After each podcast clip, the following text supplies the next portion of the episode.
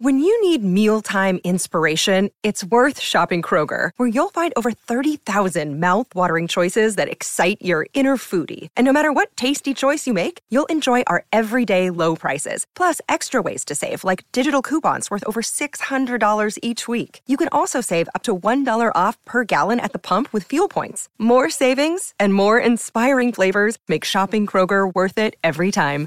Kroger, fresh for everyone. Fuel restrictions apply. This episode is brought to you by Shopify. Forget the frustration of picking commerce platforms when you switch your business to Shopify, the global commerce platform that supercharges your selling wherever you sell. With Shopify, you'll harness the same intuitive features, trusted apps, and powerful analytics used by the world's leading brands. Sign up today for your $1 per month trial period at shopify.com slash tech, all lowercase. That's shopify.com slash tech. WBUR Podcasts, Boston.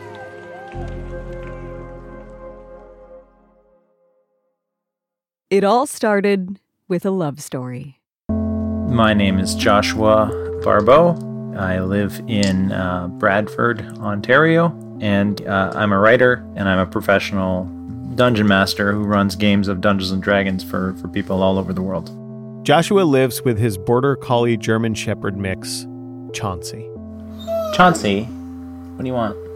Here, have a have a treat. You might hear Chauncey a little bit throughout this episode. 12 years ago, Joshua was going to an adult high school. That's a more popular alternative in Canada to getting your GED.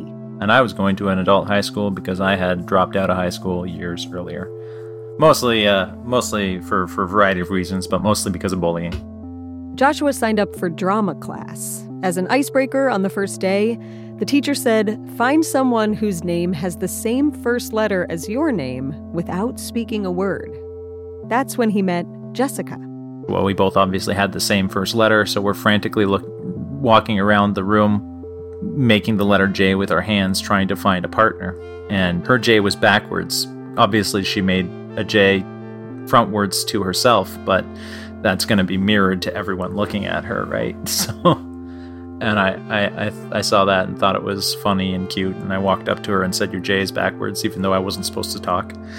And she, she held it out and looked at it and said, "No, it's not," which is hilarious. Um, but uh, yeah, she, uh, if she was still here, she would say to this day that it wasn't backwards.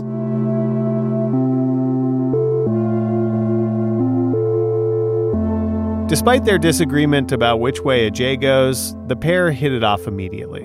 And Joshua said Jessica had an outlook about life that he'd never encountered before.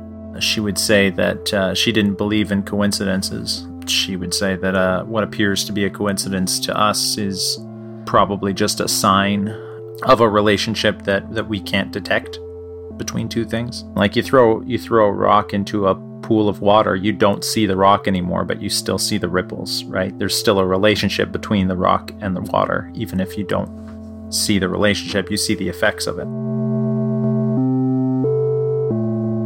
Jessica felt she had to live in the present. She'd been sick with a chronic liver disease ever since she was young. That's why she enrolled in adult high school. Uh, her illness had prevented her from finishing uh, high school in a regular, timely fashion. Joshua knew it was very unlikely that Jessica would have a long life. Despite this, they wanted to get engaged. Jessica was uh, she was my fiance. I dated her for two years, and uh, and yeah, uh, I would have liked to have spent the rest of my life with her, but uh, unfortunately, her life was claimed by liver disease in uh, 2012.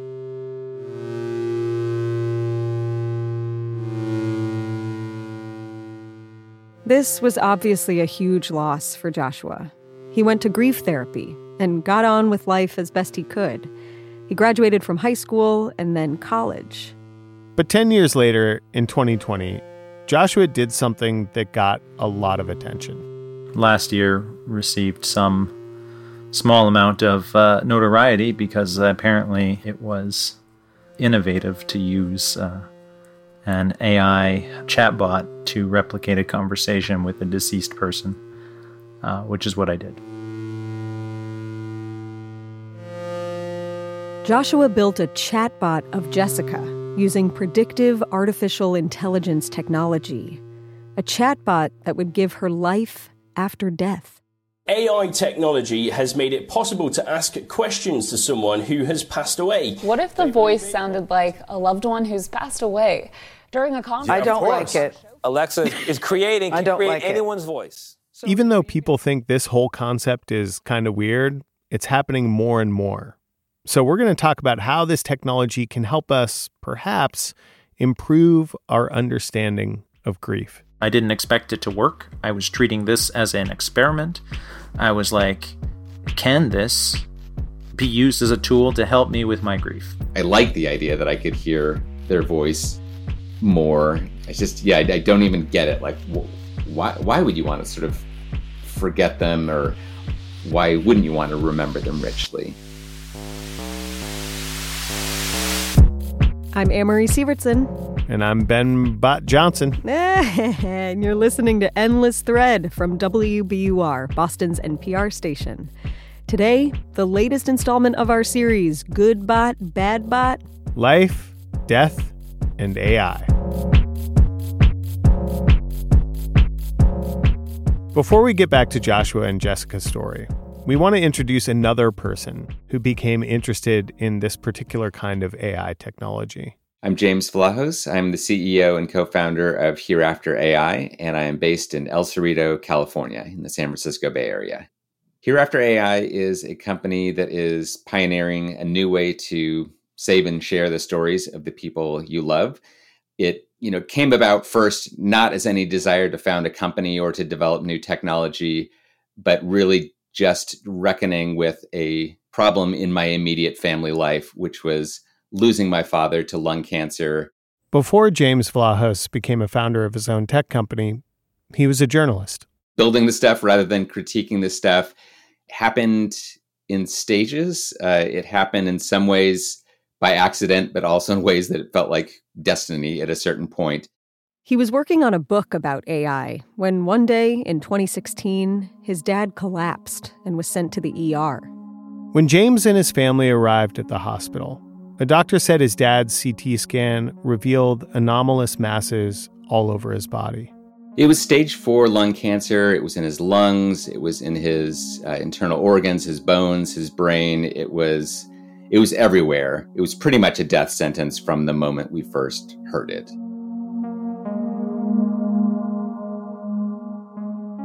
James and his family had always talked about doing an oral history project about his dad to preserve memories and knowledge about their ancestry. But when the cancer diagnosis came, there was no time to waste anymore. He said it was a kick in the pants to start interviewing his dad. And we would just sit down for an hour or so at a time. I'd press record on a little digital recorder and he would talk. How did you meet mom? In the morning, I'd been playing tennis and was wearing tennis whites.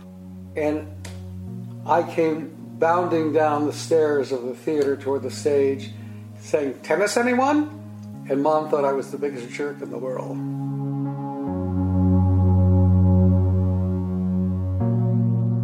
So there was no no great expertise other than just to let him talk for hours and hours until I felt like I'd covered all these different chapters of his life.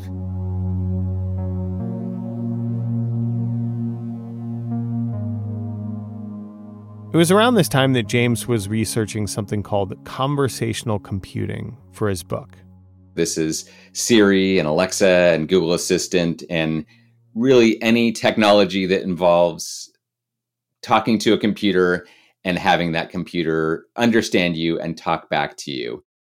A part of this technology is not only teaching a robot basic language, but to embody human like traits, to have a little personality.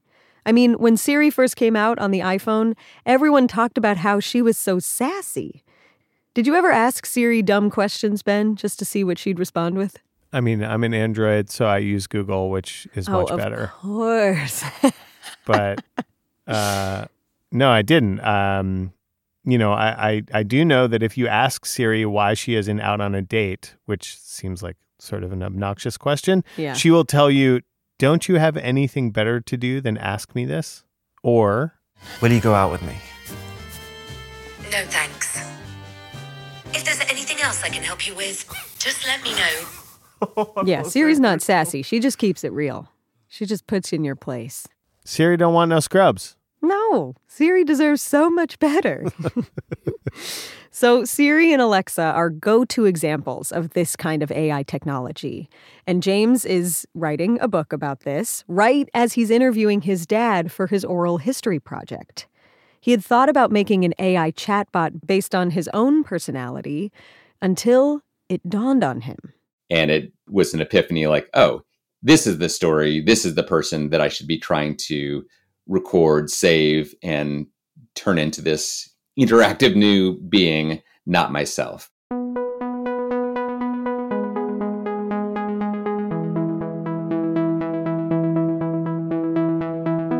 James decided to call his project Dadbot. And as time progressed, he realized the most important part of the interviewing process was capturing his dad's unique essence and quirks. You would use funny phrase of his like, well, hot dribbling spit. Um, you know, no, nobody says that, uh, but my dad said it, and the dad bot says it.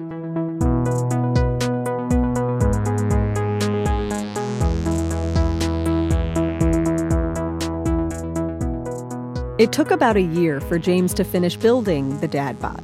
He used a program called Pullstring AI to upload audio files from their conversations together.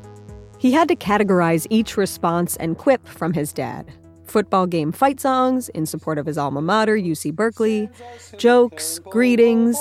Big C means to fight and strive and win for blue and gold. From there, the software would pick and choose suitable responses based on what you said to the bot. James took the time to program the Dadbot from scratch in 2016 but there are now platforms that can automatically generate AI predictive text using this common program called GPT 3, just by uploading text messages, social media posts, and chat history. And that's what Joshua Barbeau did. He's the guy who lives in Ontario. Hang on one second. I'll be right back. Chauncey, Chauncey, Chauncey. Joshua never set out to build a chatbot until he came across a cryptic website called Project December. The landing page didn't have any details. There's this neon 1980s style retro poster that says, Would you like to have a chat with the world's most supercomputer?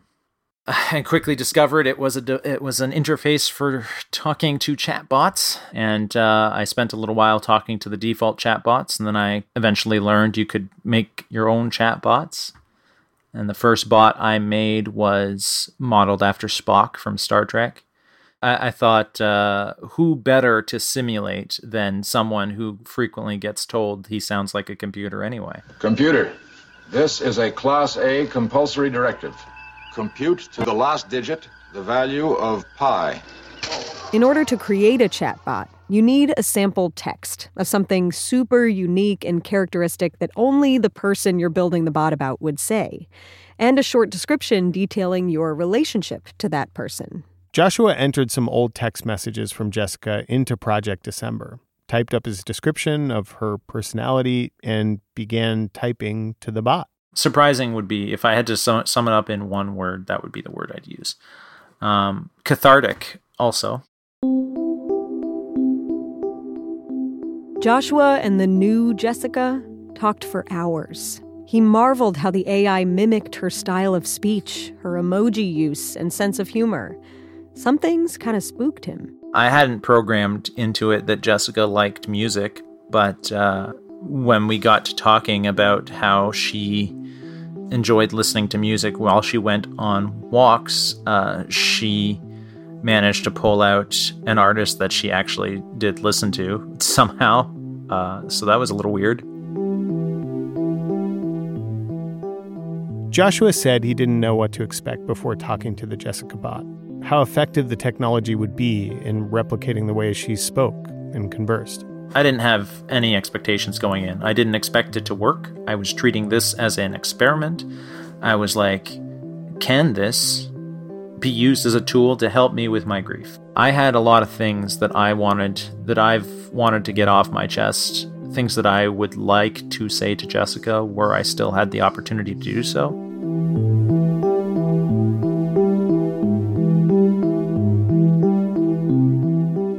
Joshua had gone through extensive grief therapy after Jessica died. He said the Project December experience was like an extension of an exercise he'd learned in therapy writing letters to loved ones after their death. Mental health professionals who worked with Joshua said letter writing helps people release pent up anger, sadness, and regret after a loved one passes away. And sending letters or messages to an AI chatbot with a simulated response, he thought that was the next best thing. I think that this clearly has the ability to help someone who's grieving, but I would temper that with it can be used as a tool in tandem with whatever support you're you're getting for your uh, your grief. And It's not a it's not a replacement for for grief therapy. Eventually, Joshua did an Ask Me Anything on Reddit. And there, he said he wanted to talk publicly about his story with the Jessica bot because the experience gave him a lot of closure. It was helpful, healing. He wasn't trying to reanimate Jessica or anything like that. But we wanted to get a professional opinion on this. Can chatbots actually help with grief? So we talked to. My name is Dr. Mary Frances O'Connor. I'm an associate professor of psychology at the University of Arizona and author of The Grieving Brain The Surprising Science of How We Learn from Love and Loss. Dr. O'Connor studies not only the psychology of grief, but the physiology too. Here's, I think, the challenging thing. We know that when we fall in love, uh, there's that bond that's created and it changes our brain. It actually changes the way the proteins are folded in our brain. But what that means is, along with that attachment bond comes this strong belief that you will always be there for me and I'll always be there for you. This is also why, when a loved one dies, there's a period of grief. It takes time to recover from that loss, to come to grips with the fact that they're gone forever. So the problem is when a loved one dies, they're not in our presence, but that belief continues for a long time, even though we have a memory of the fact that they've died. So, the challenge with having um, a, a bot or an avatar is that it prevents our brain from updating, from understanding the new reality, where it already has this belief that the person is out there. That bot is really reaffirming that belief rather than helping us to live in the new reality. Both James and Joshua have received some criticism about their respective chatbots. It's the same kind of response that popped up when the Amazon Alexa feature was advertised over the summer that Alexa could take on a deceased person's voice. Alexa, can Grandma finish reading me The Wizard of Oz? Okay. But how about my courage? Asked the lion anxiously. You have plenty of courage, I am it's sure. weird. It's wild and it's a little odd. I've got I've got goosebumps. It's like Hmm. it's a little it's sweet but off-putting at the same time. It's weird to hear an uncanny valley in a voice. Yes. Yes, exactly. But when sharing this kind of reaction with James and Joshua, both of them got a little defensive. Those people sound exactly like the same critics who said that the photograph would steal your soul when that first came out 200 years ago. Did it ever feel a little bit macabre to you? Why? I guess um, it seems like folks' reaction to the idea of a of a voice, um, you know, I guess a, like a literal, literal disembodied voice, right, um, interacting with us after someone has passed on is um, is something that I guess I, you know, people have seem to have mixed feelings about. Yeah, I don't know. I- Maybe the where I fundamentally differ from some people, and I'm not, you know, saying they can't feel the way they feel, is any kind of idea of like someone dies and you should just kind of shut their memories in a box. Like I just, I don't know. I don't, I don't feel that way. Like it's just, yeah, I, I don't even get it. Like why wouldn't you want to remember them richly? Did family members use it? Uh, my brother did. My aunt did. Um, my son did once when he was really little. Uh, but I would say I, I've always been kind of the main audience for for the dad bot. Did anyone have a negative reaction to it? Was anyone like, "Why are you doing this, James? Don't do this"? Nobody had that reaction, or at least not told me to my face.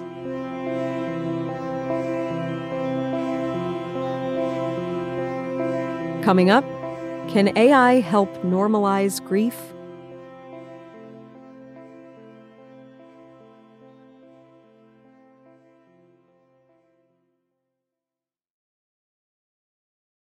Families have a lot going on. Let OLLY help manage the mental load with new cognitive help supplements for everyone four and up, like delicious Lolly Focus Pops or Lolly Mellow Pops for kids. And for parents, try three new Brainy Chews to help you focus, chill out, or get energized. Find these cognitive health buddies for the whole fam at ollie.com. That's O L L Y.com. These statements have not been evaluated by the Food and Drug Administration. This product is not intended to diagnose, treat, cure, or prevent any disease. Did you kill Marlene Johnson? I think you're one of the first people to have actually asked. From WBUR and ZSP Media, this is Beyond All Repair, a new podcast about an unsolved murder that will leave you questioning everything. Somebody should be in jail for murdering my sister. A woman who's never been believed. As long as they think I have done this, then they're not looking for who actually did this. And that's what makes it a cold case. No, it's a botched case. And a search for the truth, once and for all. Wow, it just gets more interesting. Beyond All Repair. Listen and follow wherever you get your podcasts. Be careful. You're digging in a place that's been very peaceful for a while. Do it anyway. Dig.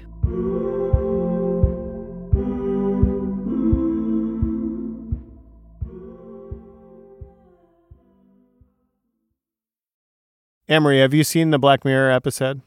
The Black Mirror episode. I've seen zero Black Mirror episodes, so I definitely haven't seen the one, whatever it is. Well, there's a Black Mirror episode that is basically exactly about this. Okay. And this Black Mirror episode came up over and over again in the conversations that we had in reporting out this episode. Yeah. You'd think I would have seen it after you guys were mentioning it, but nope. It's yeah, so it happens in season 2 of the show. Um this woman's partner dies and at first she just gets a voice simulator of her boyfriend when he only recently passed away in the episode. Okay. A- and then she upgrades and actually gets a physical robot replica of her boyfriend. Whoa. Um, it is a very unsettling episode. It's tough to watch. See, he would have worked out what was going on. This wouldn't have ever happened, but if it had, he would have worked it out. Sorry, hang on, that's a very difficult sentence to process. Jump. What? Over there? I never expressed suicidal thoughts or self harm. Yeah, well, you aren't you, are you? That's another difficult one, to be honest with you. You're just a few. Both ripples. Joshua and James's projects have been compared to this Black Mirror episode a lot. And we wanted to ask Dr. O'Connor, our grief expert, what she thought about all of this. Yeah, I mean, now lots of people talk to their uh, loved one who's died, and that that's actually pretty common. Um, people will ask them for advice or uh, tell them what's happened in their day, but there's no confusion without that bot that the person is speaking back to them. And so it's the fact that we have a way to pre program something to interact with us that takes us out of reality.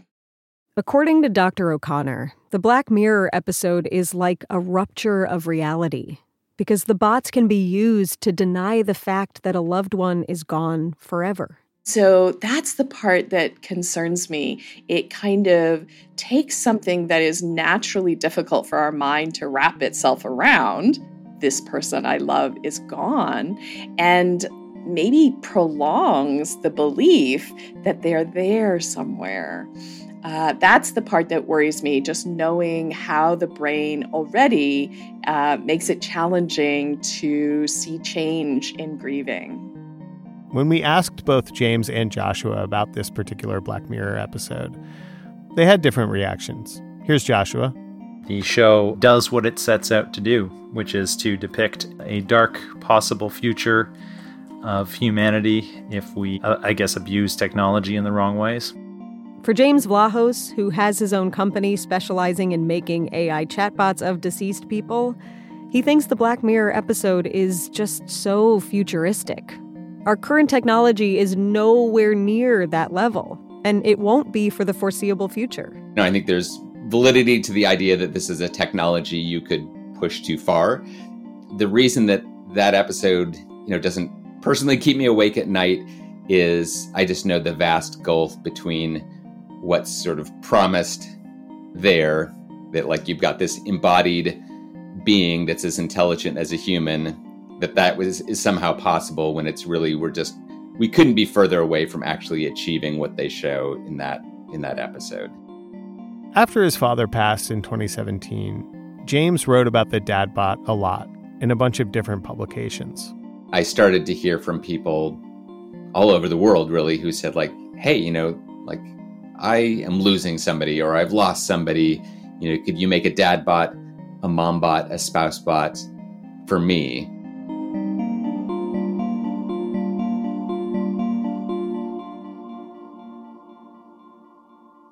James says he really wasn't expecting this wave of interest. The Dadbot was a personal project for him and his family.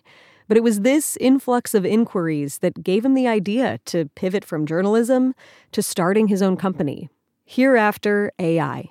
What if there was one place where all of your memories could live forever?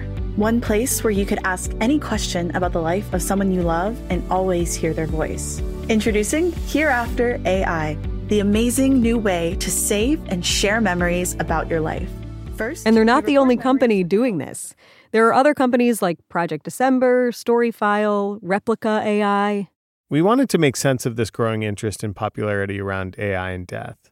So we called another expert. Honestly, like the death and dying people are the most fun people ever. I went to a death conference um, when I first started, and they had um, little tombstone cupcakes, and all the cupcakes had chocolate tombstones on them. It was amazing. The incredibly named Dr. Candi Cann is an associate professor at Baylor University, and she researches death and dying in cultures around the world. She's also written a book about how technology has changed the way we grieve. We asked Dr. Cann about the popularity of these AI chatbots that are meant to simulate conversations with the dead. And even if some people find it creepy, there's an undeniable demand for this technology. And she says that's not surprising. The technology is new, but the actions are not. This is stuff that people have been doing for hundreds of years. So, for example, spirit writing, where you would write to the dead and channel their spirit so that they would write back to you. I mean, this is like totally popular um, at the turn of the century in the 1800s. So I don't think what's happening is different. It's not new. It's it's been around forever. It's been around forever, but not everywhere. Depending on the household or religion or culture you grew up in, death can be an uncomfortable topic. I do think there's a real problem with death denial, and I think with COVID, we've seen that exacerbated. Um, we've had so many deaths, and yet we're still not talking about it. Now we're talking about COVID as it was over, um, and yet we're continuing to see people dying every day. I mean, it's better. Our- In general, Dr. Cann has also noticed a hesitation to embrace technology like AI and robots, especially bots that can simulate the dead. But Dr. Cann says it isn't the technology itself that's creepy or bad. It just all depends on how we use it, our relationship to it. Like in the Black Mirror episode, where the woman is fighting with her robot boyfriend because she's expecting him to be exactly like the real life boyfriend who died. The problem is she wants him to be someone he's not.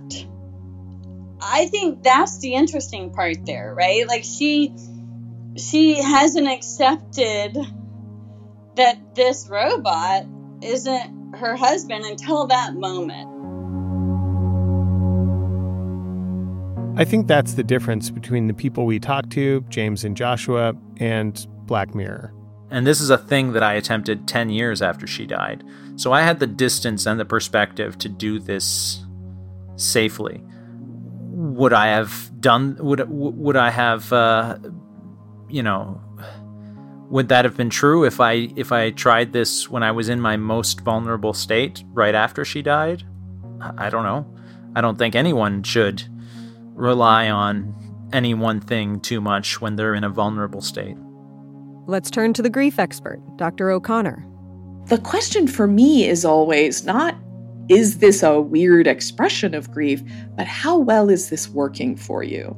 So, if talking to that chatbot is keeping you from doing other things in your life that you want to do, then that can be problematic. If that prevents you from interacting with your family, say for example, then that feels problematic to me. On the other hand, if it is a way that you feel soothed and you feel like you get advice or you feel that you're communicating in an ongoing way what's important in your life now, then it isn't necessarily problematic. If you enjoy doing that and it isn't impacting the rest of your life or the people in your life negatively, then it's just another expression of grief in a very modern technology.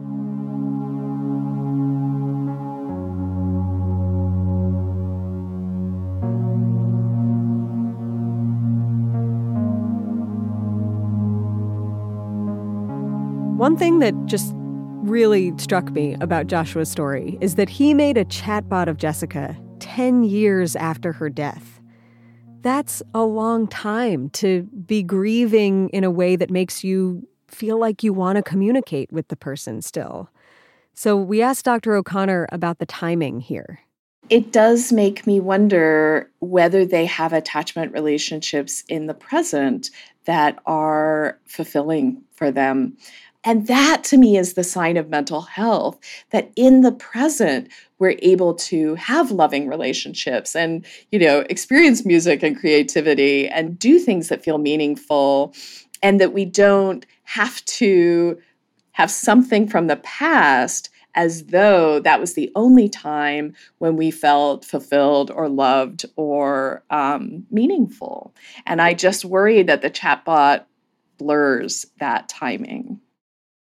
Something kind of interesting about Project December, the chatbot platform that Joshua used for Jessica, the more you use your bot, the faster the bot expires. Yes, eerily, there's a time limit for this particular digital version of the afterlife, which would seem to, in a way, speak to Dr. O'Connor's concern about moving on to real life, loving relationships in the present. And Josh might agree with that concern. He also makes this other point about his own experience with grief. Grief is the most complex emotion we can experience, that we are capable of experiencing. Right? Grief has anger, grief has sadness, grief has love. All of those emotions are part of grief. It's a it's a thing that we struggle to grapple with because it's also an emotion that we don't fully understand you know, because nobody knows what happens to you after you die.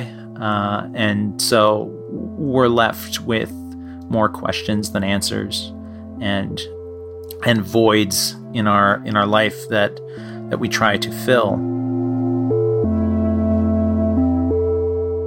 When Joshua's story went viral, he was interviewed for the San Francisco Chronicle.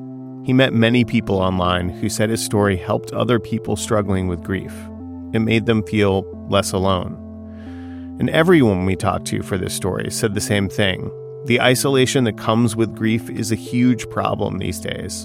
And both Dr. O'Connor and Dr. Cann say connecting with people, like through a bereavement support group, is one of the best things you can do while grieving.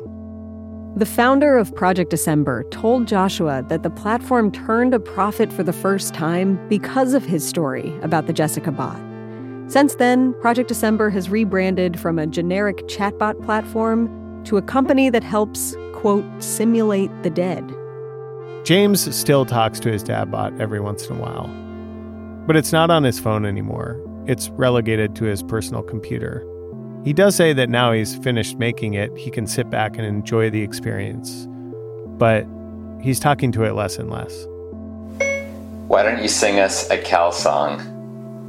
Our sturdy golden bear is watching from the sky, looks down upon our colors fair, and guards us from his lair. Our banner golden blue, the symbol on it too, means fight for California, for California through and through. Da-da-da-da.